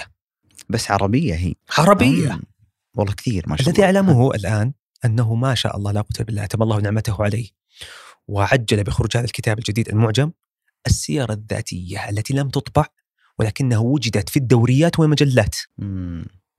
موجودة يعني في يعني رجل نخل كما يقال يعني مجلة مجلة, مجلة. وجريدة جريدة في المكتبات. وجمع ظاهر 6000 و7000 عنوان. ما شاء الله. وشيء لم نسمع به ولم نقرأ عنه. فهذا الرجل أقف له احتراما وإجلالا. وقبل ذلك له كتاب موسوعة الرحلات. جمع رحلات العرب مم. كاملة وضعها في معجم. وسوف يظهر له معاجم غير هذا لكن لا يريد أن أتكلم عنها. وأهم كتاب استفدت منه في هذه الحلقة. مم. لم يطبع حتى الآن. اسمه فن البوح. كيف؟ ما هي السيرة الذاتية؟ ما هي غاياتها؟ جميل. ما خصائصها؟ الأدب بالاعتراف ما هو؟ كله جمع هنا. قرأ كل ما كتبه القدماء. فنسير حسين عباس الترجمة الشخصية لشوقي ضيف وغيرهم. اللي كتبوا في السير الذاتية. آه، محمد بن سعود الأحمد. هذا نعم. كتاب جديد. نعم سوف يصدر قريبا. يعني أنا قرأت يعني أي. قبل فترة عندي كتاب مطبوع. أي. تمام؟ طبعا مطبوع آه، مسودة يعني. مسودة. اي أو بروفا كما يسمى. واستفدت منه يعني. استفدت منه يعني من أول ما حدثتني عن تعزير ذاتي اخذت إيه. الكتاب. جميل. فن البوح. فن البوح. فن سلام. البوح حتى عنوانه جميل. اي جدا, جداً. آه ذكرت كذلك في تويتر آه قلت لم تدمع عيني قط لحظة. قراءتي لمواقف الكتاب المؤثرة في سيرهم الذاتيه إلا في موضعين. وكلاهما اجتمع في سيرة أديب إبراهيم المازني رحمه الله في قصة حياته. آمين آمين. أي وأعترف أن عيني دمعت مرة ثالثة م. أمام وصف شديد لرحيل زوج الأديب يحيى حقي رحمه الله آمين. في كتابه كناسة الدكان. إلى أي مدى يعني يؤثر فينا هذا النوع من الكتابة؟ وما هي الموقفين والموقف الثالث؟ شوف ما يخفى عليك ما يخفى يعني ما يخفى عليك ولا على القارئ الكريم أو المستمع الكريم. أن الأديب إذا وصف لحظة من لحظات فإنما يصف ويصور لك مشاعره والحدث يعيده لك ويحييه. لماذا؟ لأنه أديب. الأديب يعيد تكرار الشيء بطريقة مثلى. يعيد الحدث. يعني كناز الدكان وصف لحظة دخول ملك الموت عليهم وعلى زوجته كيف؟ يعني لفظت أنفاسها الأخيرة. فبكيت عليه كانت لك الثالثة. يعني واعتبرها أقل من ما قاله رحمة الله عليه إبراهيم بن عبد القادر المازني في كتابه قصة حياة. موقفين بكيت عليهم بكاء. أعترف تذكر ما هي؟ الموقف الأول أعلمك أن الأديب يعيد إحياء الأشياء لأنه أديب. يملك كما يقال الإحساس ويملك التصوير وتركيب الجملة وضبطها وإعادة هيكلتها ويعيدها بمشاعر قد تكون يعني أقوى من المشاعر القديمة. يروي آه، المازني في قصته الأولى. يقول الآن بعد أربعين سنة أروي هذه القصة وأنا أبكي. بعد أربعين سنة. بعد أربعين سنة. يروي شيء عن طفولته. يقول يتحدث عن خادم اسمه العم محمد وعن بداياته في حياتهم وذكر شيء يعني يبين أن مصر كانت متطورة من ناحية العمران. كان عندهم باللفظة العامية يعني بدروم. بيسمنت. يقول كان الخادم ينام فيه. وكان يعني يقوم على منزلنا. فأراد الله أن يتزوج. فتزوج بامرأة صالحة اسمها حليمة. وهذه المرأة يصفها. يقول لم أرها في يوم من, من الأيام تشتكي. ولم تبكي. فأراد الله أن تحمل من هذا الزوج الكريم. يقول حتى أن زوجها العم أح محمد دخل عليها في يوم من الأيام وهي مستلقية وعيناها شاخصتان يقول فظنها ما قد ماتت يعني فحركها فإذا به يعني تلتفت إليه وتن يعني تبصره. يقول فشاهد بجانبها مولودة للتو قد ولدت يعني حتى يقول أن زوجته من قوتها وصلابتها لا تقول أبدا آه ولا أنا أتألم ولدت من نفسها. ولم تلجأ لأحد. يقول ففرح بابنته وسماها جليلة. يقول المازني ربوت مع هذه البنت. وصار صديقتي. ونشأنا مع بعضنا البعض. وكنا نلعب مع بعض ونتحدث مع بعض ونذهب ونأتي مع بعض. يقول ففي يوم من الأيام في الشتاء سبقتني إلى البدروم. يقول فلحقتها لأجل شيء واحد هو يعترف. فهذه ميزة مازني. كنت أريد أن تنقل لي بعض الأخبار التي حدثت في المنزل لأني لا أعرفها. يقول فإذا بها كانت قد يعني يعني قد بردت يعني شعرت بشيء من الشتاء فأرادت أن تشعل نارا فكأنها وضعت شيء من المواد المشتعلة هذه فانسكب عليها ولم تشعر هي طفلة. فعندما أولعت النار احترقت. يقول المازني بهذا الوصف يقول لم تصرخ صرخة واحدة. وهي تناظرني صرخة صرخة واحدة. ولم تصرخ بعدها وبدأت تتفحم أمامي تتقطع قطع قطعة وأنا أبصر لها وجمت بمكاني ماذا أفعل؟ يقول حتى سقطت. عندما سقطت وتساقط لحمها ذهبت إلى أهل المنزل. يقول بدأ البدروم يحترق يعني السرير وزي كذا. فنزل إخوتي ونزل أهلي وبدأوا يعني يخمدون النار. يقول وأنا مشدوه ما لا أعلم ماذا أفعل. ساكت. صديقتي ماتت. طفولتي راحت معها. يقول في هذه اللحظة ما حد جاني ولا حد طبطب علي ولا أحد يعني شعر فيني. يقول حتى انتهت المسألة وبدأوا يهدؤون. يقول جاءني والدي ترى والد المازني في غلظة. والمازني ترى كان يعني في نفس الكتاب الذي يقرأ قصة حياة. يعلم أن المازني كان ساخطا على والده كان يقول لا يسوى الظفر نظافر أمي. واو. وهذا يعني أعوذ بالله نراه من العقوق لكنه اعتراف. الشاهد آه يقول المازني في هذه اللحظة جاءني والدي. تخيل رجل جبروت أنت لم تشعر في يوم الأيام بحنينه عليك. يضع يده على كتفك لأنه حس فيك. قال ماله يقول قال لي مالك يا ابني. يقول فبكيت وانهرت. وأخرجت كل ما فيني. كيف شاهدتها؟ كيف ماتت؟ كيف راحت طفولتي معها؟ يقول بعد ذلك تدعون الشرطة وصار تحقيق وانتهت. هذا الحدث الأول. بكيت عليه. لأن لحظة وصفه لهذه الطفلة وطفولته معها وكيف حملت بها الأم وكيف ماتت امامه عيشني بتصوير يعني سينمائي عجيب. فكانت يعني طبيعي إن واحد تنهمر دموع عليها. أما الحدث الثاني يتحدث وهو كبير. ومن أعجب الأحداث هذه صح يعني حقيقة يتحدث عن زوجته. يقول في يوم من الأيام جاءها المخاض. فاستدعيت الطبيب في آخر الليل. وهو يعني شوف المازني الذي يقرأ يعلم أنه أن المازني كاتب بليغ. له لفظه العاميه ما هي عنده. في هذا هذه القصة ذكر لفظه عامية دليل أنه عاش بمشاعر يبكي ويكتب قال والله أن الطبيب كان مخمورا. كذا. يقول استدعيت طبيب والطبيب للأسف كان مخمور لكن ما انتبهت له. كانت رائحة فمه فيها خمر. لكن زوجتي كانت جاء المخاض تريد أن تولد. يقول فعندما فحص أراد أن يخرج الجنين. فإذا به يخرج الجنين فيعصر رأسه. يعني مات الجنين عصر رأسه وهو بيخرجه. يقول فشاهدت الجنين راسه مفقوس خلاص. يقول توقف الطبيب. قلت آه، شوف الام اترك الجنين. قال لا معك اصبر. قام يطلع الجنين أشلاء قطع لا إله. قتله. لا إله يقول وأنا لا أعلم ماذا أقول. قلت يا يا دكتور الزوجة أهم. الولد راح خلاص بس أهم شيء الزوجة. يقول بعد قليل فإذا بزوجتي تعبانة تئن. وقف الطبيب وأراد أن يمضي ولحقته قلت يا دكتور زوجتي. قال حالته ترى خطيرة. يقول بادرته بهذا السؤال على طول. قلت يا دكتور متى وفاتها؟ وعيد. والله رائحة فمه خمر. قال لي الصباح تبين لك هل هي طيبة ولا لا. يقول ذهب الطبيب وعدت إلى زوجتي. حاولت أني أهدئها حاولت أني أتلطف معها لكن كان الأمر جلل. يقول أردت أن يعني أكذب عليها لبست لباس النوم وأسولف معها وأضحكها. يقول المرأة تعبانة تعبانة تنزف. يقول في هذه اللحظة شاهدت شيء لم أشاهده مسكت يدي وأوصتني بابني خيرا ولفظت أنفاسها. لا إله ويقول في الأخير يقول في الأخير آه، دخلت في كآبة ولم أخرج من هذه الكآبة إلا عندما عكفت على ديوان ابن الرومي. يقول كان سلواي عشت وعملت معه دراسة وارتحت فبدأت أتناسى الحدث ويعود ويقول ولم ما زلت أشتم هذا الطبيب. ولن أنساه لأنه أخذ زوجتي. طبعا وفى زوجته ما تزوج بعدها عليها فالمازني آه، رجل أنا يعترف لك في هالموقفين بكيت. لأني يو أيامها كنت أعيش لحظة مع أحد الأقارب وكان مريضا رحمه الله.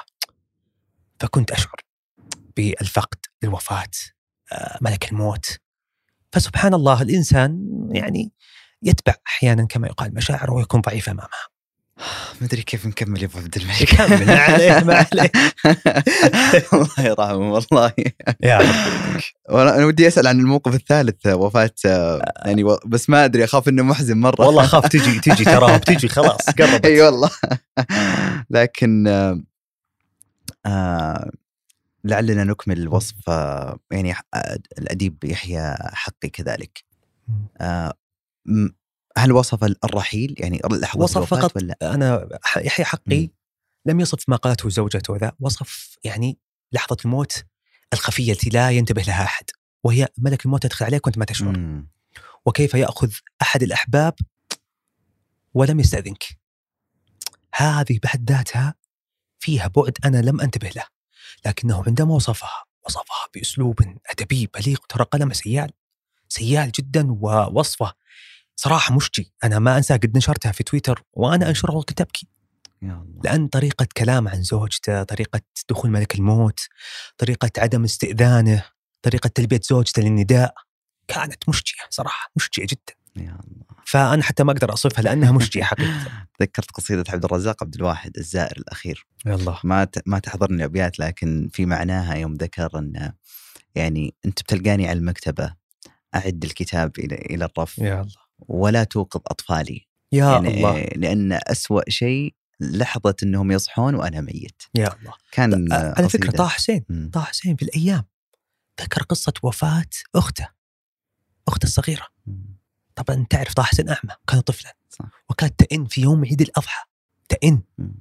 يقول وكانت تئن أنا حتى أذكر دمعت عيني على هالموقف لكن ما بكيت ذاك. البكاء لكن دمعت عيني لأني يصفها طفلة وكان هي الوحيدة تلعب معه لأنه هو الأعمى. وإلى أصغر منه.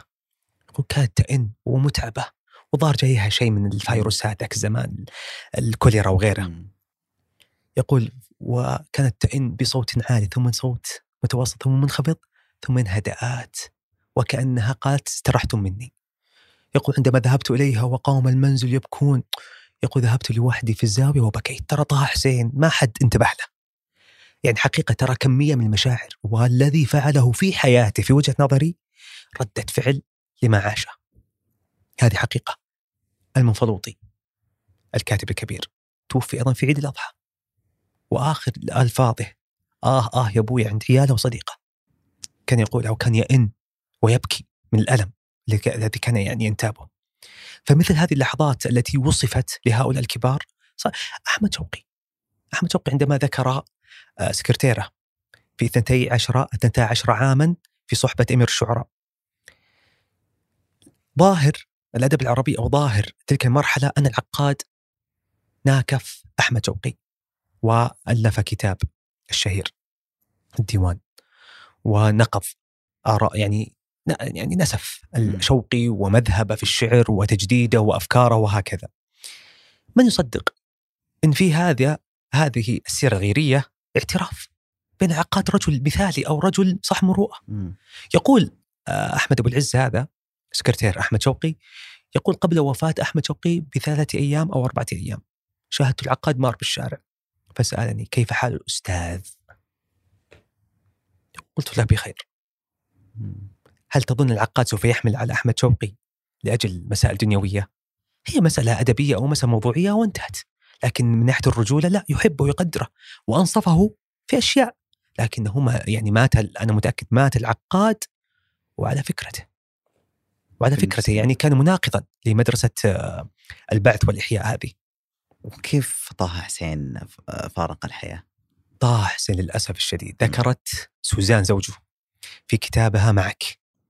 يعني للأسف أنا كرهت أنا أكره هذه المرأة أصلا. يعني نجعلهم بأدب الاعتراف. أكره هذه المرأة. مع انه لأن إي. طه حسين وإن كان في سيرته يتعمد أن يذكر أن لها فضل عليه. إي. لأنها انتشلت من غياهب الجب. إلى النور. لكن يعني حتى وإن انتشلتك لكنها أسرتك هذه وجهة نظري. جعلتك أسيرا. وسأذكر ثلاث أو أربع مواقف تثبت ذلك.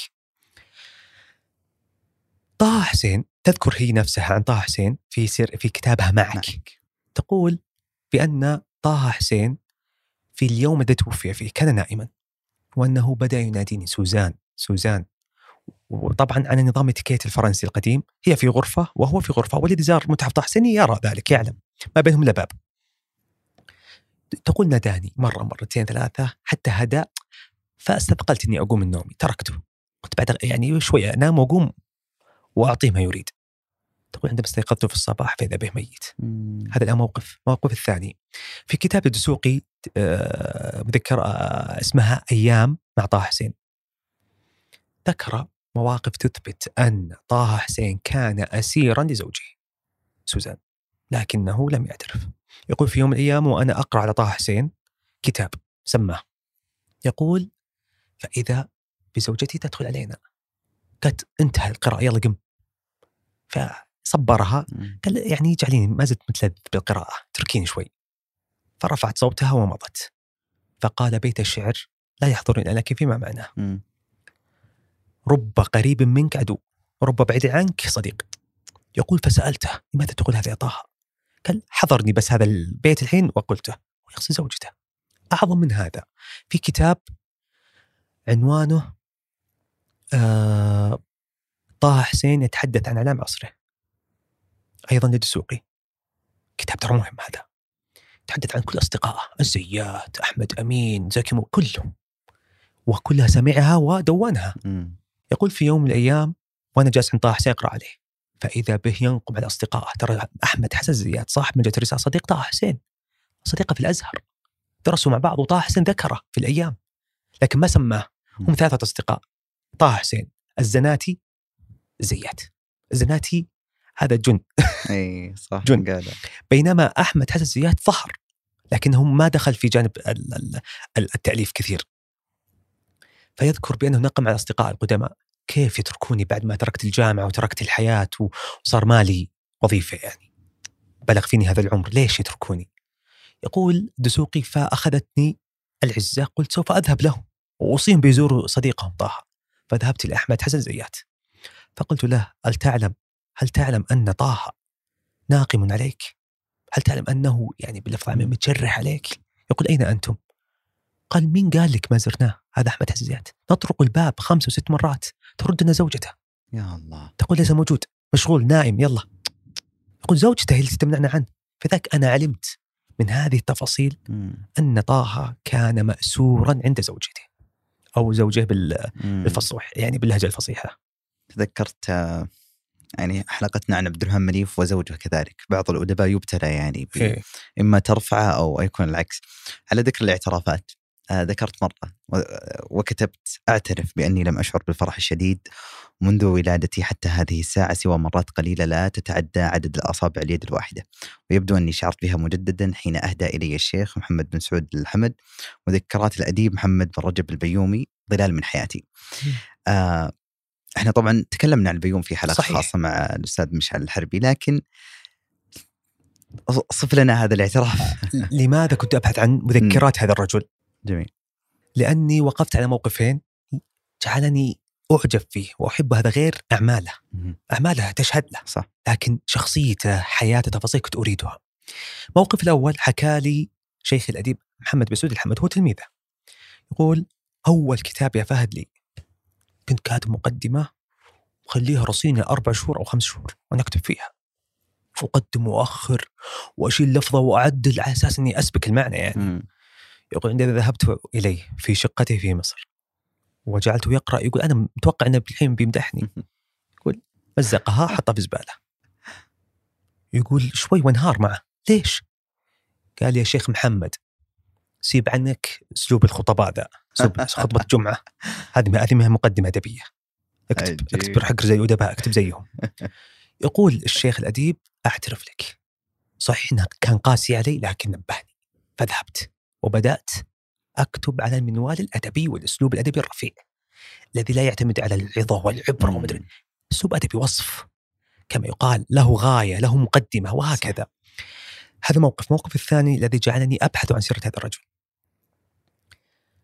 لا يخفى عليكم وعلى المستمع الكريم أن محمد رجب البيومي توفيت زوجته وأبنائه صغار.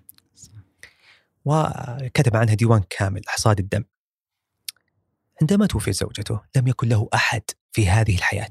كان في الرياض. ما كان في أحد. يعينه. ومغترب.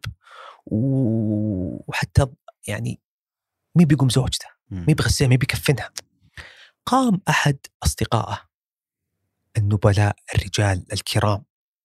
اسمه عبد العزيز الربي الربيعي رحمة الله عليه. توفي قريب من سنة أو سنة شوي.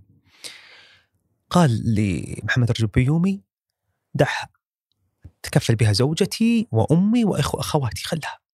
أخذ زوجته وذهبوا بها للمسجد. وغسلوها وكفنوها وصلوا عليها ودفنوها. والبيوم عند أبنائه لم يتحرك. شوف. الآن فعل مروءة هذا الرجل ومضى في حسبيله ولم يهتم يعني لأنه لله. البيومي خلد هذا الرجل في كتابه. اسمه إن لم يخب ظني آه، من أعلام العصر كيف عرفت هؤلاء؟ مم. سمى عبد العزيز الربيعي شوف هذا الذي جعلني أحب البيوم لأنه وفي. صاحب مروءة ووفي. سمى عبد العزيز الربيعي فتى المروءات وذكر الموقف يا سلام. وهنا علمت أن البيوم ليس بالرجل آه الذي يرى أنه صاحب فضل فإذا ما فعلت معي فضلا فلا يعني فأنا صاحب الفضل استأنت. فضل إني سمحت لك بأن أو سمحت لك بأن تعمل لي الفضل، لا هو يرى أن لك فضل علي وسوف أذكره إلى الممات. وهذا يعني من أعجب المواقف التي لا أنساها. فهذا من هنا يعني احببت هذا الرجل. جميل جدا. آه حديث جميل جدا لكنه يدور كله حول الأدباء المصريين. لو لاحظت. وتقريبا كل ما ذكرناهم إلى هذه اللحظة هم من الأدباء المصريين. ودي أسأل آه، سؤال بشكل مباشر. إحنا نتكلم عن السيره الذاتية. هل لأن الأدباء المصريين أو خلينا نقول القرن الذهبي في ذلك الزمان كان أفضل من كتب في هذا الجنس الأدبي هم المصريين؟ هو لا يخفى عليك وحتى على القارئ أو المستمع الكريم أن مصر كتاريخ لو شاهدناه. عندما سقطت خلافة العباسية سنة 656 للهجرة انتقلت عاصمة العلم من بغداد إلى القاهرة. وهنا أقول أصبحت حاضنة للعلم والعلماء والمخطوطات وبقايا الإسلام القي يعني القيم. ولا يعني ولا نختلف بأن هناك فترة جمود عند عند كما يقال آه العلماء يقولون بهذا الزمان أصبح في جمود في بعض العلوم بعض الأفكار حتى ما عاد في تجديد. لكن فضيلتهم إن ذكرت أنهم حفظوا صح. هذه جعلت لهم مقدمات إلى أن جاء حملة نابليون بونابرت على القاهرة ثلاث سنوات هذه. بونابرت أو نابليون هذا عندما جاء لم يأتي يعني بجند فقط جاء بعلماء. م. وأسس أشياء كانت مقدمة لظاهرة سوف تظهر فيما بعد وهي جاء في البداية بمطبعة على سفينة حملها. الشيء الآخر جاء أو أنشأ المجمع العلمي. أسس لهم شيء جاهز تعالوا بس وابدوا حتى عندما تقرأ في آه، يومية جبرتي أو تاريخ جبرتي ذكر بأن العلماء الفرنسيين كانوا يبهرون عوام المصريين. يعملون أشياء كيميائية تظهر أي. بألوان. سحر. كانوا يسمونه سحر. صحيح. أي. وذكر ما كان يفعلونه الفرنسيين من اغتيالات وغيرها يعني لكن في نفس الوقت ذكر جانب المشرق فيهم. هذه كلها مقدمات إلى أن جاء محمد علي باشا لأن عندما ظهر الفرنسيون انتخبوا أحد كان محمد علي باشا. محمد علي باشا أنشأ المطبعة الأميرية أو البولاق بولاق. خلاص هنا بدأ الانفتاح. ولا ننسى الثورة العرابية. الثورة العربية كانت ثورة ليس فقط ثورة يعني سياسية بل ثورة أدبية ثورة علمية ثورة كما يقال حتى فكرية صراحة. آه، هذه كلها مقدمات جعلت مصر بيئة خصبة وجاذبة. أصبح اللبنانيون الشاميون يأتون هنا ويضعون عصاراتهم في هذا المكان. فأنشئت المجلات والجرائد وأصبحت مصر منطلق أو متنفس لكل مغترب. فهذا يعني في وجهة نظري أهم سمة تجعل المصريين آه، ينطلقون في حياتهم يكونون من أهل الريادة. فالسيرة الذاتية لا شك بأنهم اختلطوا بالغربيين وقرأوا عنهم وتأثروا بهم بل وبعثوا في زمن محمد علي باشا. يعني يكفينا الجو صاحب آه، تلخيص البريز في تاريخ باريس.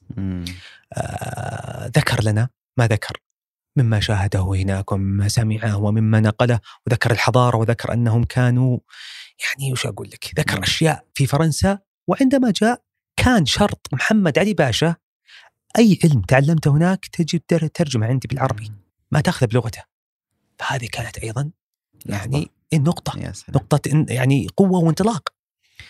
فلا عجب في أن الرجل المصري يستطيع أن يعبر والسيرة الذاتيه دائما تأتي خلاصة لحياه وتجربة. فأنا يعني اسف أن هناك محامي كبير لم يكتب عن سيرته شيء للأسف وإنما كتب أصدقائه. وهو آه آه إبراهيم الهلباوي. هذا أول رجل محامي طبعا أكبر محامي في مصر لكن هذا أول رجل جعل المحاماة والمقاضاة بالخطابة في مصر. هذا أول رجل بدأ جعلها خطابة لها مقدمة ولها بيان وسار على نهجه كثيرون إلى أن يعني انتقض الآن وأصبح خلاص بالبيان والأدلة والحجة وهكذا. لكنه كان يأتيهم ويبهرهم. زي هذا الرجل يعني ليت أحد يكتب عنه يعني أنا وجدت ترجمة لعباس العقاد في رجال عرفتهم لهذا الرجل. تستغرب شخصيته قوي. وصديق من؟ صديق حافظ إبراهيم أحمد شوقي. ورغم ذلك يناكفهم ويعاديهم ويخالفهم لأنه هو محامي والمحامون. يخفى عليك أنهم يعني عندهم هذه القوة إي عز الله. آه ذكرنا تو الحين العقاد وأنا كنت مجهز سؤال. من يعرف فهد؟ يعرف إنه عقاد الهوى. إي. إي فهذا يعني ذكرناه ما شاء الله ثلاثة لا أنا تأثرت قرأت كل كتب اعترف إي لماذا العقاد يعني؟ آه دائما دائما من يقرأ لتلك الحقبة؟ يجب أن يمر على العقاد حتما يعني. فيا إما يأخذ آه يعني أقصى اليمين أو يأخذ أقصى اليسار. هو اعترف لك هي عقدة جاءتني من شيخ أديب اسمه أحمد حربي رحمة الله عليه. م. سألني سؤالا في مجلس من المجالس. من تعرف من الأدباء؟ فذكرت له فلان وفلان بينهم عقاد. قال هل قرأت كتاب التاريخ آآ آآ التفكير في الرضا الاسلامي العقاد؟ قلت قرأته. قال عطني أصوله. اصوله الفكرية، الدينية، الفلسفية عطنيها يلا. ما ما هو السؤال ذا يحتاج إلى رسالة دكتوراه إيه. عشان أجاوبه. رحت اقرا في الكتاب. ما فهمت. أو بالأحرى نقدت نقدات ضحك علي. بس هذه بدايات. طبعا توفي. واللهم لك الحمد عرفت إني أصل. لأن من يعني في وجهة نظري أفضل مقدمة للعقاد تقرأها وتفهمه ما كتبه شوقي ضيف. صاحب تاريخ الأدب العربي اسمه كتاب اسمه مع العقاد. من سلسلة إقرأ كتاب كتيب صغير لكن فك للعقاد يعني جاء شوقي ضيف أجاب في هذا الكتاب. على الاسئله كان يطرحها علي شيخ الأديب أحمد الحربي الله يرحمه. أجاب. ما هي كما يقال مصادره الأدبية الغربية ما هي مصادره الإسلامية؟ يعني كان متاثرا بمحمد آه، عبده الإمام المجدد المصري كان متاثرا كما يقال بشخصيتين جديدتين كان متاثرا كما يقال بفلسفة الفردية و آه، كما يقال الحريه آه، فهمت لماذا ألف العبقريات. فهمت أنه لم يكن يعني مجرد صدى لواقع وذا إنما كان ينطلق لأن هناك شيء يدار لا يعجبه ويرى أنه من الخطأ. فيأتي بما يناقض يعني عندما ظهرت أو ظهر فكر الشيوعي أو فكر اشتراكي. جاء العقاد وألف العبقريات وعبقريات فكرتها ماذا؟ تقوم. اي على الفرد. وكان ينقض فكرة الجماعة في الشيوعية. عبقرية محمد عليه الصلاة والسلام عبقرية المسيح عبقرية أبي بكر عبقرية عمر وهكذا. فالعقاد عندما علمت تاريخه و... ومشيت مع مراحله وتطوراته علمت أن الذي أمامي ليس بالهين وأني إذا يعني استطعت أن أفهمه لا, لا أتغلب عليه أن أفهمه على الأقل فسوف أتفوق على كثير من من كتاب عصره والعد يعني ما راهم شيء. والعقاد على كل حال يبقى في الأول والأخير كاتب عقلاني من درجة أولى وأديب كبير لكن عقله وفكره تغلب على أدبه مع أنه كان يحب أو يحبذ أن يذكر أو أو ينعت بالاديب لكن شاء الله غير هذه المشيئة واللي ربي مضى المشيئة إلى العبد. إي والله. يعني حتى كلامه عن الحب يعني الحب فيضان من المشاعر لكن منطقي في وصفه يعني كان عقلاني جدا. جدا جدا. حتى عفوا حتى علمك أنه شاعري رثى ما زياده أوه. عندما رثاها بقصيده قال في آخرها كل هذا يعني بعد ما وصف جمالها عيونها شعرها أنوثتها لفظها منطقها مشيتها قال كل هذا في التراب. آه من هذا التراب. يعني خلاص راحت لكن هذه أو هذا الشطر لوحده يبين عاطفة هذا الرجل. يا أخي من عاطفته أنه بكى على إحدى النساء التي خ... يعني خانتها يعني. إيه. بكى يعني. هو عاطفي يبقى في الأول والاخير وأديب. جميل. آه حتى الآن كل السير التي ذكرناها هي سير آه سير رجال. لم نتطرق إلى سير النساء. ووردك سؤال في تويتر آه عن غياب السيرة الذاتية النسائية السعودية تحديدا والعرب والعربية بشكل آه عام. خلينا نسولف عن هذه خلينا نقول آه ما ما أسميها ظاهرة لكنها يعني برز هذا الشيء قلة السير الذاتية النسائية بمقارنة بالرجال ما هي أسبابها؟ هل هو خوف من المجتمع أو هل ما في أصلا نساء آه، أديبات مثلا؟ في في وجهة نظري وقد يخالف الكثيرون ويتفق معي قليلون وحقهم، لكن هذه وجهة نظري آه أن السيرة الذاتية هي ما يعني وش هي؟ هي بوح. صح. بما أنك يعني ذكرت مشاعرك معناتها ذكرت شيء من ضعفك. ذكرت تجربة معناتها ذكرت شيء من قوتك. ذكرت سقطة ذكرت شيء من فشلك. هذا كما يقال إذا يعني طبقناه على الرجال نقول بأنها على الاستحياء يذكر فكيف بالمرأة تذكر هذا الشيء الشيء الثاني المرأة متبوعة بدينها متبوعة بثقافتها بمنزلها لم يكن من السهل أن تكتب عن نفسها يعني حتى لو لو آمنا يعني أذكر مرة طرحت سؤال وقامت قيام علي لكن أعيده الآن. وأنا يعني سؤال منطقي حقيقي. الآن لو قارنا بين الرجل والمرأة سواء في كل الأعراق وكل البشرية يعني. المرأة إذا رأيناها عاطفتها جياشة أكثر من الرجل وخيالها خصب أكثر من الرجل إذا رأينا رجل عقلاني أكثر من المرأة عاطفته أقل. طيب إذا قلنا بأن الأدب عماده هو له أعمدة كثيرة لكن العمادان الأساسيان العاطفة والخيال. كلاهما تجتمع في المرأة. لماذا المرأة لم تكن أديبة أكثر من الرجل لماذا لم تكن يعني بواحة أكثر من الرجل لماذا لم تؤلف؟ لماذا لم تنتج أكثر من الرجل لماذا الرجل أكثر منها؟ ممكن عشان المجتمع أبو عبد الملك يعني. أي هو مجتمع لا شك. في مجتمع. الأهم من هذا السيرة الذاتية. عشان تكتب لازم تكون عندها تجربة. يعني أنا آسف قبل 20 25 سنة شو تكتب المرأة صح. تكتب إن زوجي سوابي أمي كانت ظالمة أبوي كان فيه أخوي والله ما ودين السوق ما في شيء. قصيرة يعني يعني ما, ما كان في شيء. ويعني في ذاك الوقت اللي كان موجودات بسيطات يعني طبيبة لكن في الزمن الحاضر أنا ألوم من لا تؤلف. يعني في الزمن هذا توجد مخترعة وتوجد عالمة وتوجد مبتكرة. بعد تجربة أو بعدما تشعرين أنك نضجت أو أن السيرة التي تستحق أن تظهري بها قد امتلأت واكتملت. اكتبي عنها. لأنك سوف تكونين شاهدة على عصر وعلى مجتمع وعلى مرحلة. فأنا يعني أقول من خمس سنوات بدأنا. ممكن المرأة تكتب ممكن هذا الإطار السعودي. آه العربي عموما. هل في سير آه يعني وقفتك من إيه. النساء أيه. مثل؟ لن يأتي في وجهة نظر مثل على جسر. أوه بنت الشاطئ. عائشة, عائشة بنت الشاطئ. بنت الشاطئ. سيرتها مشجية مبكية أدبية بحتة وفية مم. لزوجها. وفيها من العلم ما فيها يعني.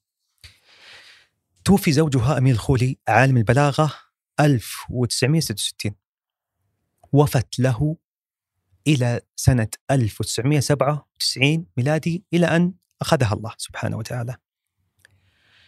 في سيرتها ذكرت. يعني حتى رثته بشيء جميل أنها أنه سبقها على الجسر حتى عنوانها على الجسر حتى العنوان شاعري. تقول أنا ما زلت واقف على المنتصف أنت سبقتني سوف ألحقك. وهنا رمزية أن بداية الجسر الميلاد ومنتصفه منتصف العمر ونهايته الوفاة. في هذه السيرة بعيد عن زوجها ذكرت تضحية أمها.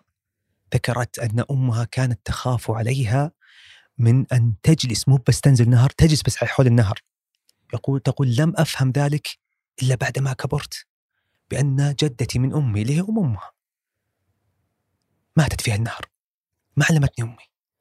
ذكرت موقف آخر تقول بأن والدتي ضحت بالعادات والتقاليد والأعراف والمحافظة لأنها آمنت بأني سوف أكون عالمة لأن والدي لا يريدني أن أكون عالما لا يريدني أن أكون متعلمة لا يريدني أن أقرأ أن أعمل أن أؤلف. تقول سافرت من دمياط في القطار إلى حلوان. إيمانا بي سوف أكون عالمة. تودت الله كما يقال المنزل الذي سوف أتعلم فيه. وبعد ذهابها وحطت في آخر شيء وعادت والدتي خلف سؤال في نفسها ماذا سوف يفعل بي زوجي؟ هل سوف يطلقني؟ هل سوف ينبذني؟ هل سوف يكفرني؟ وش بيسوي فيني؟ أنا سويت شيء كبير لكن آمنت بي وظهرت. تقول مثلا كتبت أول مقالة عام 1934 في صحيفة الأهرام فسميت نفسي بنت الشاطئ على أساس لا أعرف. هي عائشة عبد الرحمن تقول لا أريد أن يعرفني أهلي وجماعتي. وكان موضوعي عن الفلاحة والفلاحين وأطباعهم وحوائجهم يعني وما ينقصهم. أهم من هذا درس الذي تعلمته من زوجها لأن هي كانت طالبة عنده. تقول عندما التحقت بالجامعة كان يعني اسم زوجي يتداول بين الطلاب والطالبات.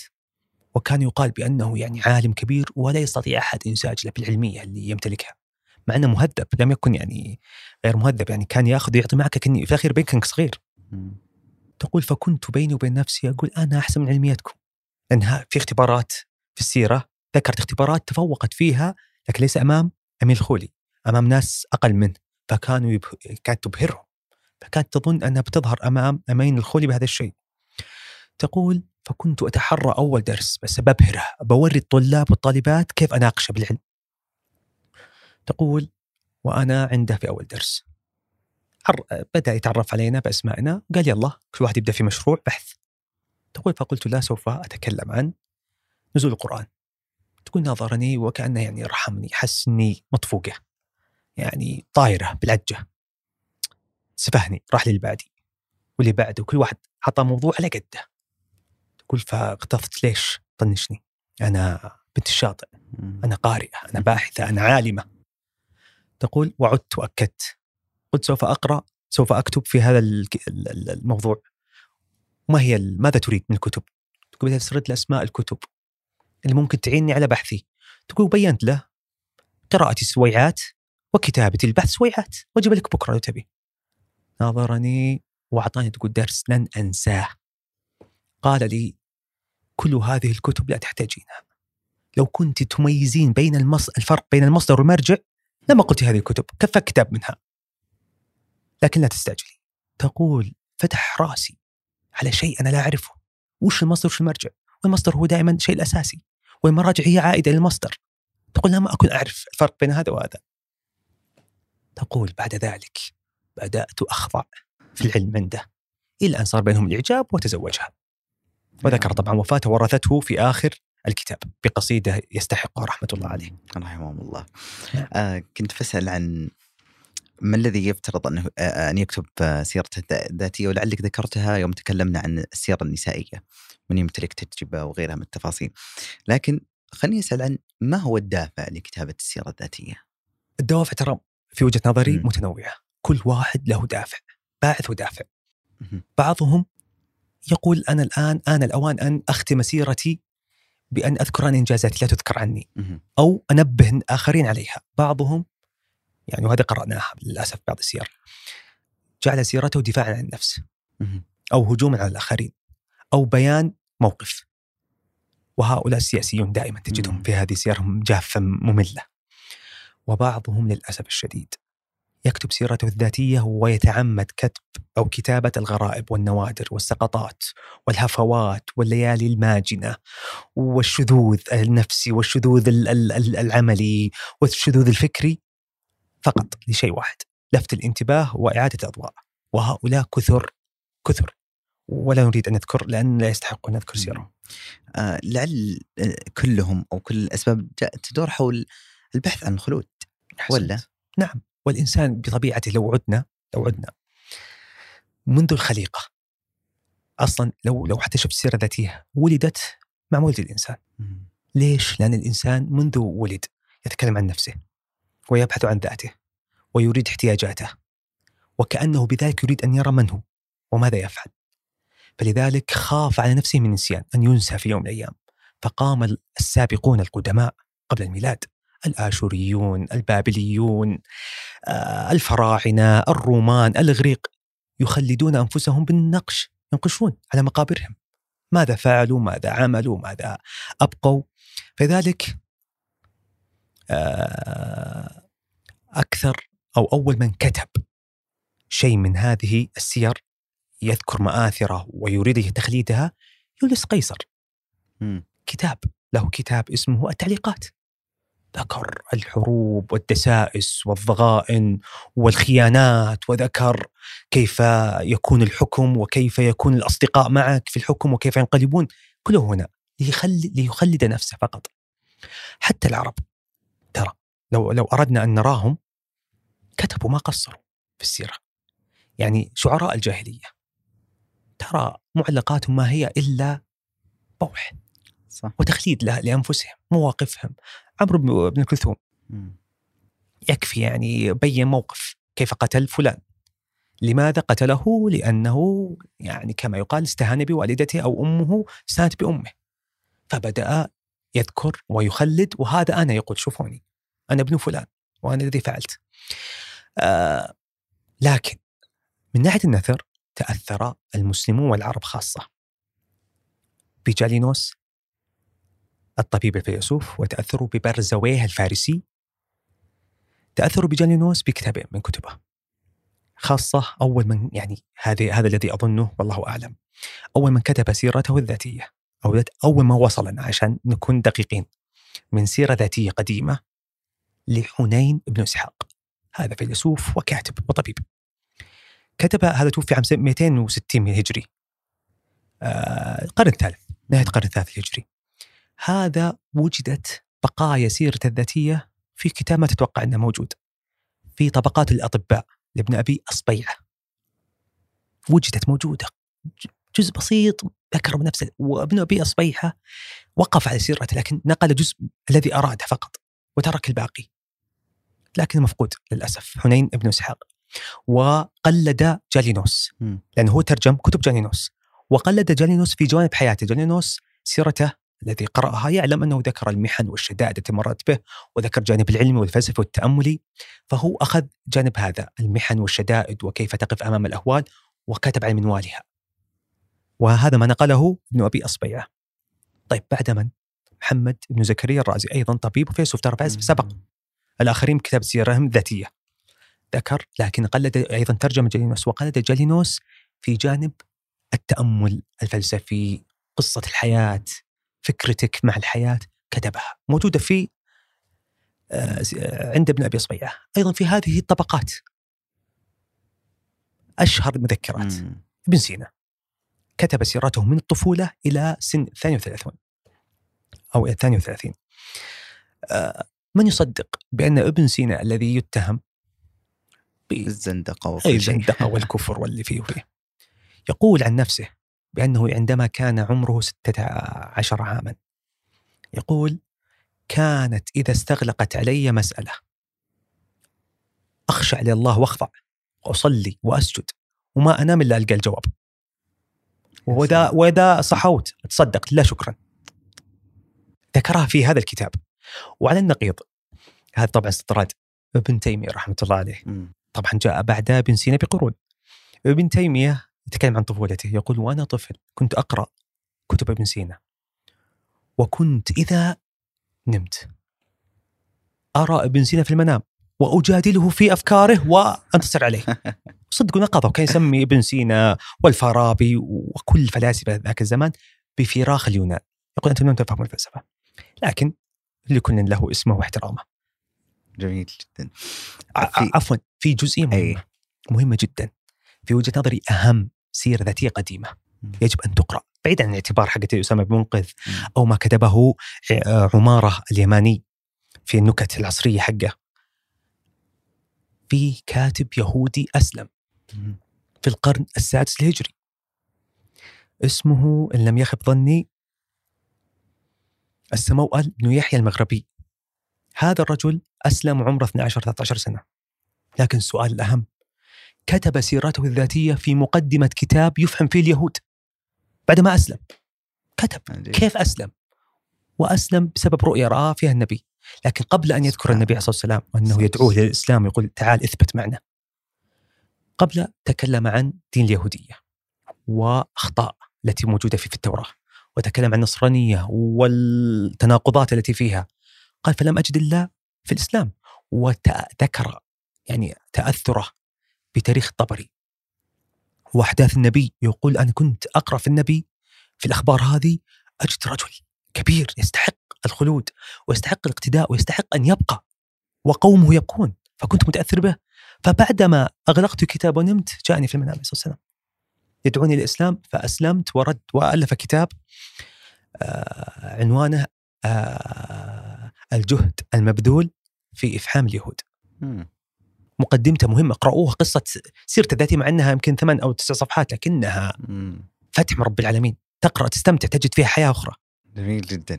الحديث معك أبو عبد الملك لا يمل. آه الله آه تطرقنا لمواضيع كثيرة وكتاب كثر و...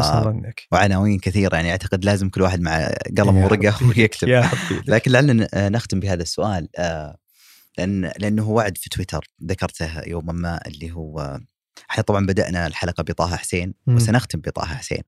فذكرت أعتقد ان ما خاب ظني في تويتر إنك ذكرت آه، تعمل على دراسة أو دراسة نقدية أو بحثية في كتاب الأيام.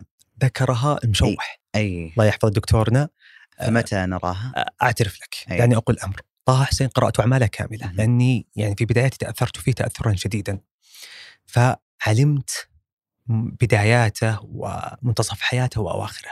وعلمت شذوذة في البداية وتراجعه في النهاية. فكنت أقول يعني ظلم لو وقفت على كتاب من كتب القديمة مثلا في الشعر الجاهلي في كفريات. م. يعني إنكاره للتوراة والإنجيل إنكاره لإبراهيم وإسماعيل عليهم السلام هذا كفر. وإن كان يسير على نهج ديكارتي الشك. لكن كنت أقول أنه تراجع. في ما يثبت ذلك ويوجد. لكن طه حسين هل قال أنا تراجعت؟ لم يقل. هل صار على يعني نهج الإسلامي يعني التوبة. ما قال أنا ترى تبت عن هذا لكن جاء بنصوص أخرى تنقض ما قاله في المقدمات فكنت أقول هذه مهمة. إلى أن أراد الله. طبعا جمعتها وقرأت منها وضبطتها بنصوص خاصة الأيام. م. الأيام قرأتها قراءة يعني يمكن سبع أو ثمان مرات وخرجت فيها بدراسات نفسية آه، سقطات أعتبرها أشياء تنقض أشياء فعلها متأخرة تنقض هذه وأشياء ذكرها في المقدمة تنقض مؤخرة الكتاب. فأشعر إني عشت معه يعني قرأت عقله وقرأت حتى أسلوبه. فعندما قرأت في ما كتبه البيومي رحمة الله عليه عن طه حسين وتراجعاته عندما قرأت ما كتبه أبو الأنوار صاحب الحوار الأدبي عن طه حسين وتراجعاته عندما قرأت ما كتبه حمد الجاسر علامة الجزيرة العربية من أن طه حسين يقول سألته هل تؤمن بما قلته بما قلته في الشعر الجاهلي؟ قال ضحك قال اعتبر شطحة مش تحصلوا فيها ما تخش بالك يعني لا تدقق ترى هذه كنت أنا بزر كنت وأنا أكتبها إيه. آه، عندما قرأت ما كتبه محمد عمارة وهذا الأهم كتاب عنوانه مهم جدا طه حسين من الانتصار إلى آه، من انتصار للغرب من انتصار الغرب لا من طه حسين آه نسيت والله عنوانه لكن طه حسين من الانبهار بالغرب إلى الانتصار إلى الشرق. هذا كتاب خلاص. جاب ما يثبت أن طه حسين تراجع. قلت اللي أنا كتبته على نفسي ولي وبحثي. خلاص لا يستحق أني أنشره. لكن ممكن في غيرها ليس عن طه حسين. ممكن عن تاريخ الادب العربي لشوقي ضيف عمر فروخ. لأن تعرف هذه عشرة أجزاء وهذه ستة وكملها بإثنين صار ثمانية. فحدود 18 جزء. ومختلف. هذا منهج وهذا منهج. وهذا جاء بما يعني بطريقة وجعل لها مقدمات سياسية عقدية آه، رموز آه، مؤثرات خارجية وداخلية. هذا جاء باشبه عمر فروخ جاء باشبه ب يعني شو أقول لك دائرة معارف. جاب كل عصر وسرد كل شعراءه بينما شوقي ضيف لا جاب لك الرموز في ذاك يعني المجددون في ذاك العصر من كانوا. وبماذا جددوا؟ وما هي إطارات التجديد؟ تمام؟ وما أثر العقيدة فيها وما أثر السياسة فيها. هناك بعد وهنا بعد. فيجب أن يجتمعان لكي يظهر فأنا عندي يعني شغال عليه؟ والله شغال لكني أهملته. بين الدروج والرفوف. الله ييسر. لازم آه يعني وحتى طه ابو عبد الملك يعني آه آه وإن كان كتب فيه كثير لعل إعادة طرحه. خاصة إن جزء من من يتابع آه، أستاذ فهد التميمي لا يعرف هذه التفاصيل. أقلها إما تخبر عن هذه التفاصيل ما كتبها البيومي وغيره أو إنك تخرج هذا البحث. لا لعلنا يعني نص يعني نخرج الذي وقفنا عليه من بيومي بالضبط. وأبو الأنوار صحيح. ومحمد عمارة ويكون مفيد يعني للقراء والقارئات. نحرص عليك هذه الحلقة. بإذن الله. الله يسعدك وأشكرك فضلك. آه حلقة جميلة جدا. يعطيك العافية. الله يعافيك. وشكرا لوقتك الثمين شكرا لك أنت. وقبل أن أختم يعني آه من لا يشكر؟ الناس لا يشكر الله. أنا أشكر الله قبل كل شيء وبعد كل شيء أن عرفني بأمثالك من الكرام وأنا يعني أعدك من الأصدقاء المقربين. آه لماذا أقول هذا الكلام؟ لأن المعرفة ليست فقط قائمة على فائدة أو على غاية وإنما هي سمو في النفس والتقاء بالروح. وأنا لا أقول هذا والله مجاملة لك لكن ابتسامتك حفظك الله وحماك. وهذا لازم تنشره لنا شهادة. آه هي مفتاح علاقاتك أي والله. أنا كذا ماني بعرف أختم حتى. كن كن كما أنت بس. هذا أقدر أقوله. الله يرفع قدرك. الله يحفظك. شكرا أستاذ فهد التميمي. شكرا للسامعين والرائين الوصول إلى هذه المرحلة. ولا تنسون الاشتراك في القناة ومشاركة الحلقة لمن يهمهم الأمر. وفي أمان الله.